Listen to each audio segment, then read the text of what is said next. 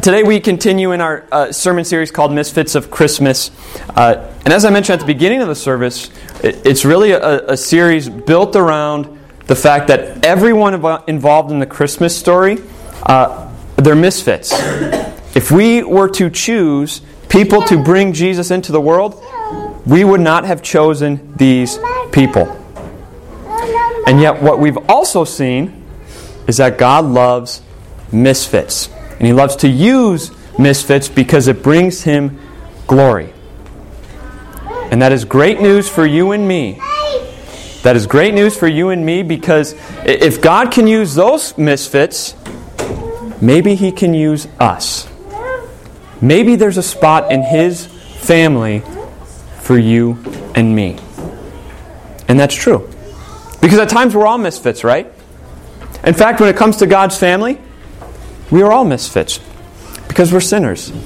And yet God has shown His grace to us and has brought us in. And so today, we are going to look at Mary, the mother of Jesus. And before we do, I want you to consider this question. If you were to handpick the mother of Jesus, who would she be?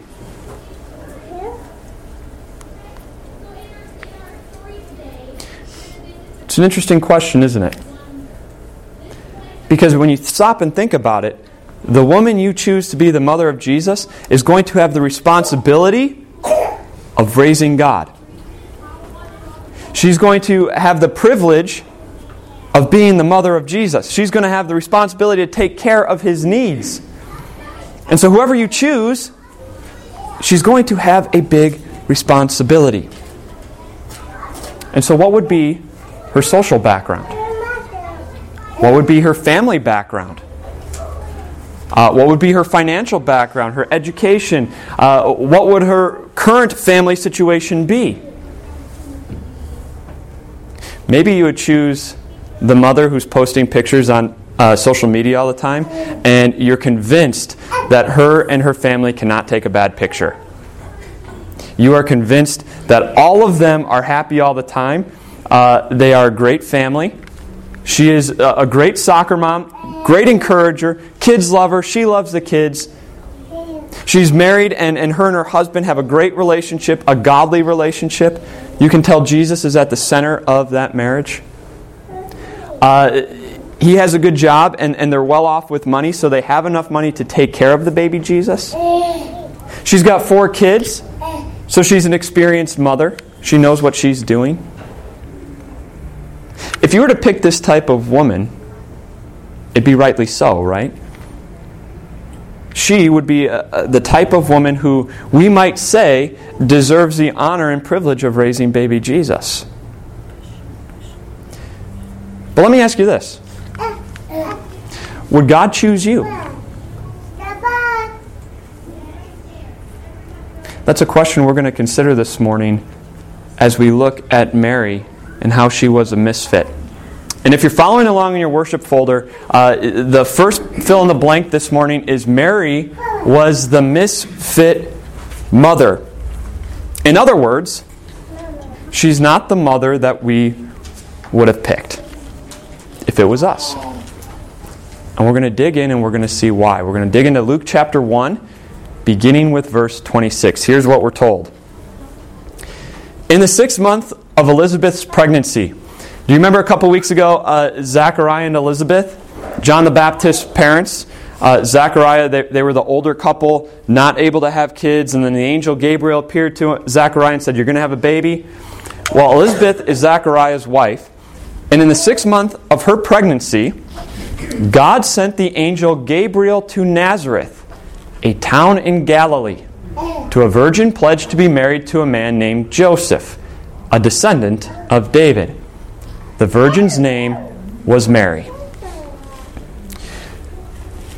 Here we see that Mary is a misfit, and you might not think so just by this description of what is going on. But the first thing we hear is that she's from Nazareth. Nobody was expecting the mother of the Messiah to come from Nazareth. Because Nowhere in the Old Testament is Nazareth mentioned. There's not a single prophecy about Nazareth in the Old Testament in regards to Jesus. It's never mentioned. Bethlehem? Yes. Nazareth? No. It's never mentioned. And so no one's expecting it.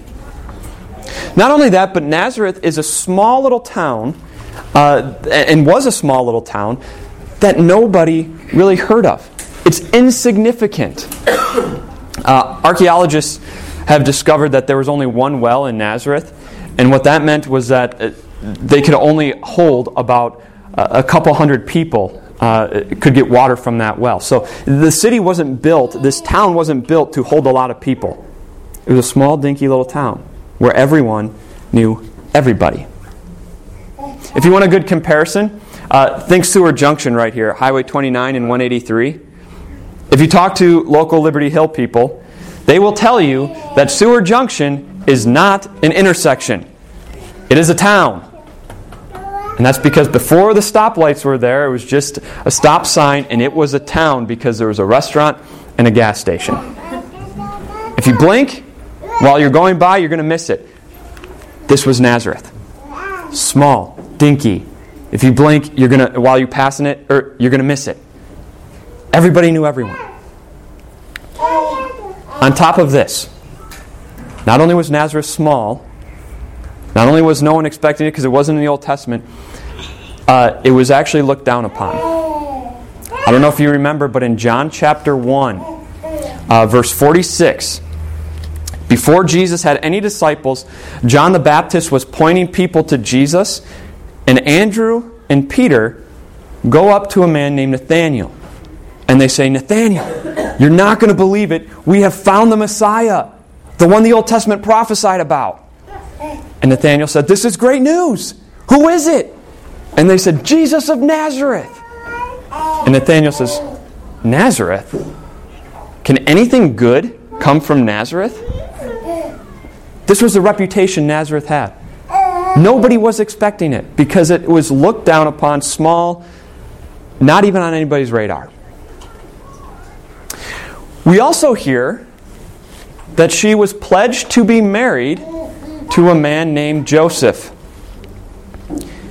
In this culture, uh, for a woman, you were married by your late teens and early 20s and probably had at least one child by that time. Uh, and so a lot of theologians believe that Mary was actually about 13 to 15 years old when this happened.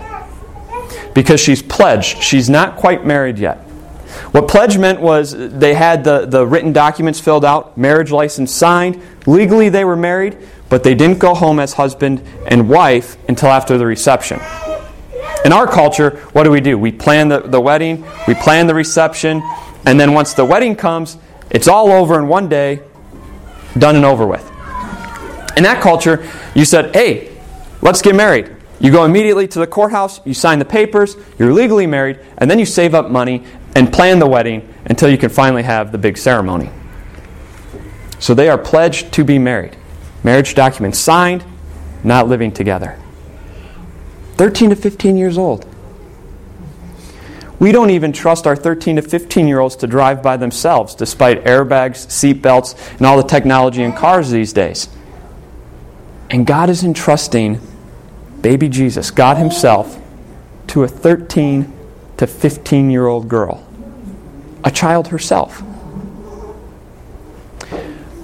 What we also know is that she was probably a, a poor woman, a poor young girl. Uh, because Nazareth wasn't significant. Uh, there wasn't a lot of money in Nazareth, and so she was probably poor, a peasant girl. She probably wore the same worn out dress, the same worn out sandals every single day. Uh, she probably had dirt on her hands and feet uh, because of the daily chores that needed to be done. Because she was poor, the ground of her house was probably not done. It was probably just a dirt floor. And so she was dirty. And uh, because there was only the one well, there was no daily showers. She was probably a, a dirty, young, poor woman. And she's a virgin, an inexperienced mother. No idea how to raise a baby. She's a child herself. Is that how you pictured Mary? Young, dirty, inexperienced, from a town that's despised? My guess is probably not. My guess is if you had to picture her, you, you probably picture her like all the paintings picture her, which is uh, kind of like a first century princess. Beautiful clothes, uh, clean, looks like she knows what she's doing as she's holding baby Jesus. Uh, not so much young either. And so my question is why is that? If this is how Mary really was, why do we picture her more like a, a first century princess? I think it's because of what the angel says to Mary. And that's your second point today. Mary was the favored misfit. Mary was the favored misfit. Here's what the angel said to her The angel went to her and said, Greetings, you who are highly favored. The Lord is with you. Mary was highly favored. Let me give you two examples. And, and, think to yourself, you can write down your worship folder, which one you think would be more favored by God. Example number one someone who is incompetent, someone who's a lazy worker, uh, someone who doesn't have a lot of hygiene. That's not really high on their, on their to do list. They are offensive. Their kids run around like crazy and misbehave. Uh, they are selfish. You can tell they don't have good intentions. There's absolutely no routine to their family. Uh, there's no words of encouragement, all words of tearing each other down.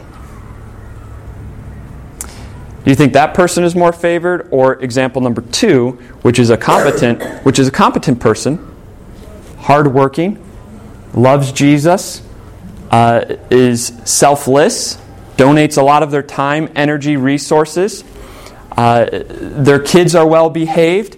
Uh, they're in church every Sunday. Hygiene's a high priority on their list. And all their words are words of encouragement, love, and grace.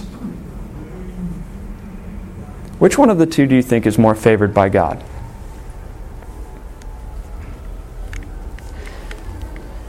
You see, when we think of people who are highly favored, we think of people more like example number two, right?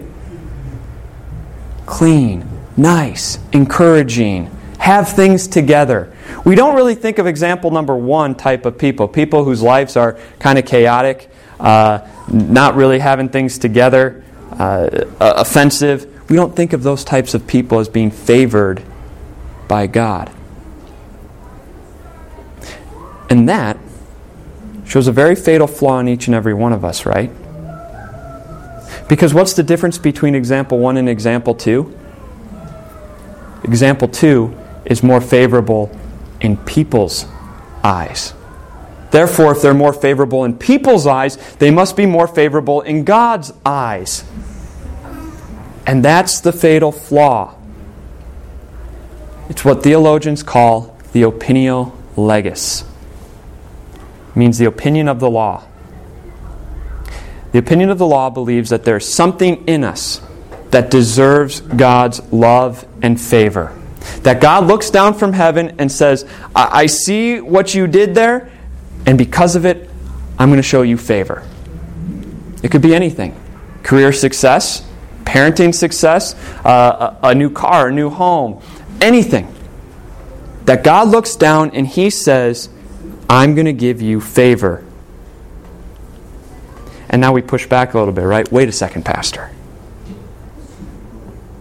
I know God's love can't be earned. I know His favor can't be earned. He gives it freely. And yet we subtly find ourselves believing this, right? The more I'm in favor with the people, the more I must be in favor with God. The less I'm in favor with people, the less I'm in favor with God. And that's earning His favor. The fact that I can clean myself up and get in good graces with God. Earlier this week, uh, a friend of mine who's a pastor uh, had a devotion, one of those he did a Facebook video devotion, and he said that a couple weeks ago he uh, put in his contact in the morning. He washed his hands, dried it on a towel, put in his contact in the morning, and it just burned and burned and burned. And so he quick took it out, and he looked, and it looked clean.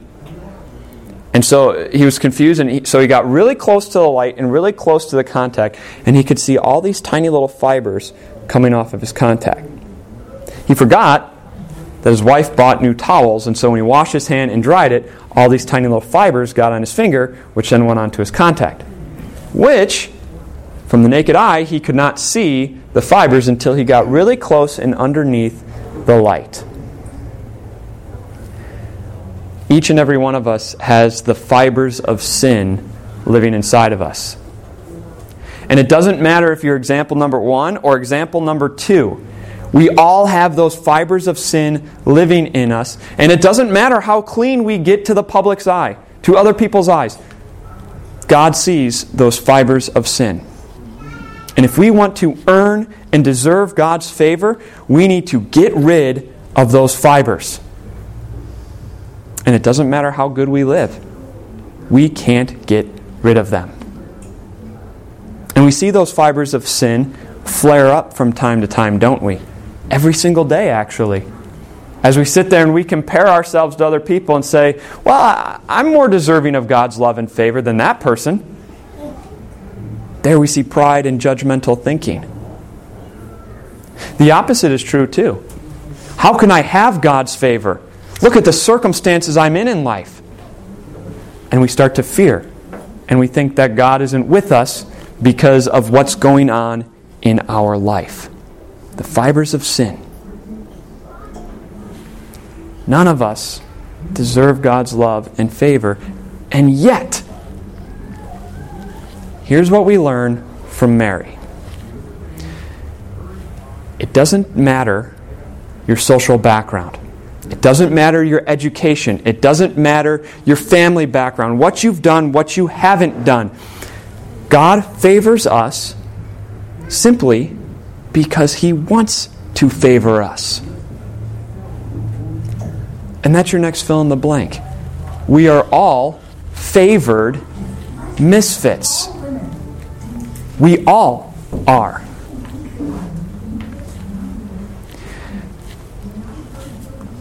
The English word that we translate, the English word we have is favored.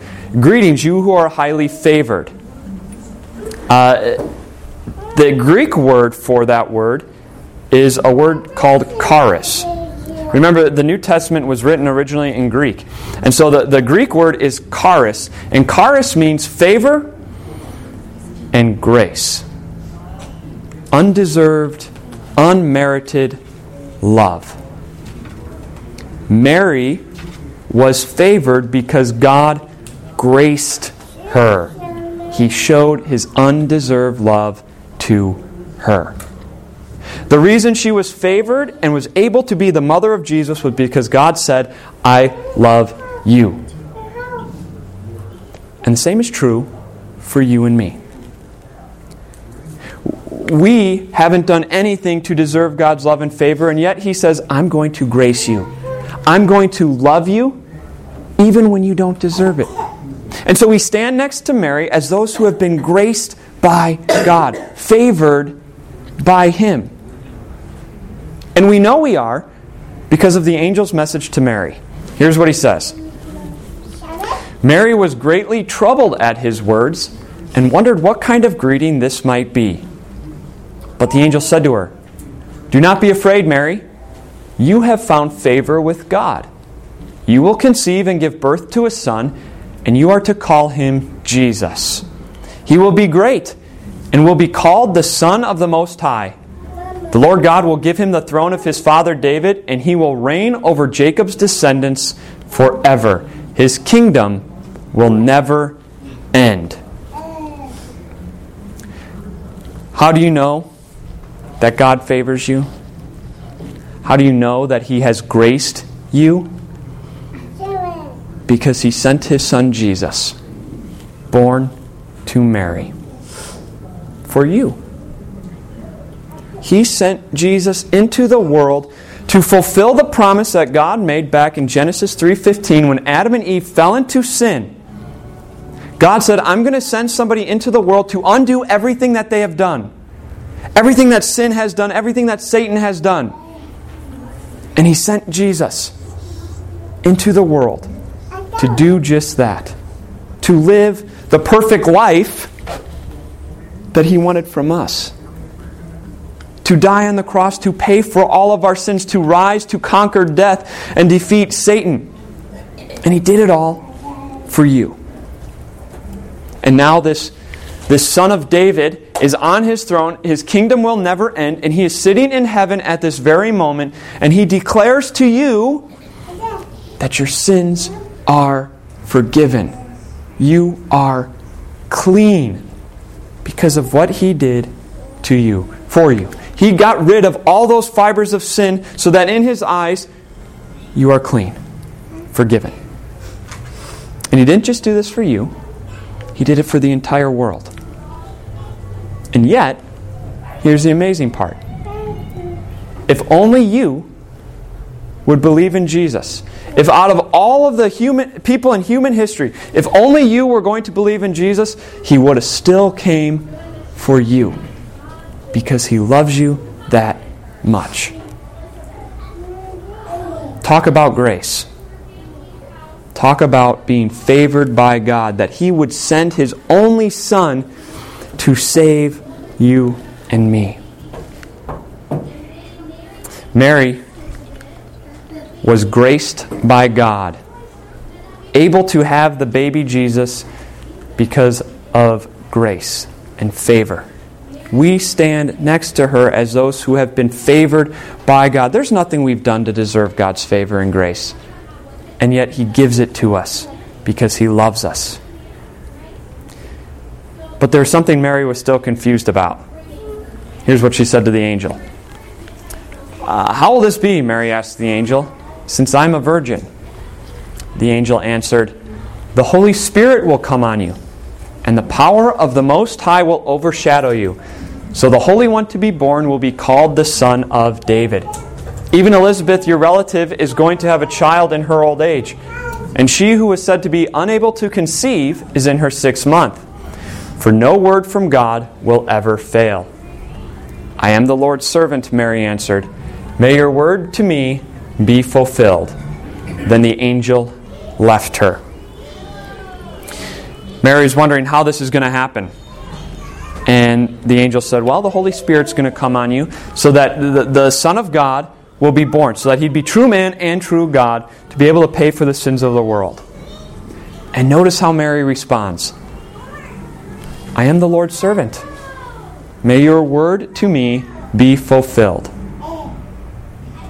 Think of what Mary's going to uh, have to do. She, uh, Joseph and her are just pledged to be married. They have not gone home as husband and wife. She's going to have to have a conversation with Joseph. She's going to have to have a conversation with her family, her friends, her relatives.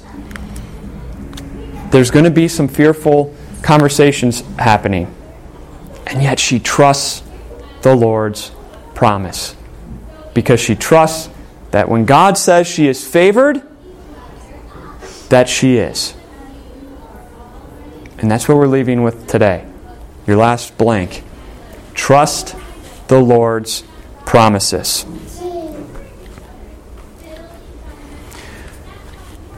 There were so many things that Mary could point to and say, God, I don't know that I'm actually favored. Look at the circumstances that you just put me in. I have to have a conversation with my husband, whom uh, he knows that I'm a virgin, and now I'm pregnant. I'm going to have a conversation with my family. There, I'm inexperienced. How am I going to do this?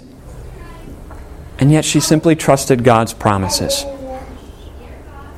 I don't know what's going on in your life right now. I have some ideas, but I don't know for sure. I don't know what you're struggling with. I don't know what promises of God you're struggling with.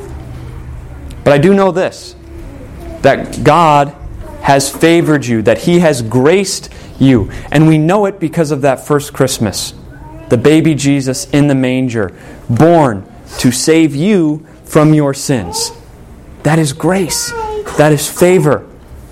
And so we rejoice with Mary today because that message from the angel is still so exciting for us. That Jesus would be born, the virgin would conceive and give birth to a son, and they would call him Emmanuel. Praise God that he doesn't leave us in the dark. Praise God that he tells us who the Christ child is, that he has graced us, he has favored us, and we trust His promise no matter what's going on in life because we know that no matter what happens in the future, He is with us. If He was willing to send His Son to die for us, He's going to be with us no matter what happens. And so we praise God. Let's close with a prayer this morning. Heavenly Father, we thank you that you sent Jesus to save us. We thank you for your grace, for your favor. And we ask that as we go into the future, that you, you help us to trust that grace and favor no matter what life throws at us. Be with us through it all. Help us to trust you and your promises. Amen.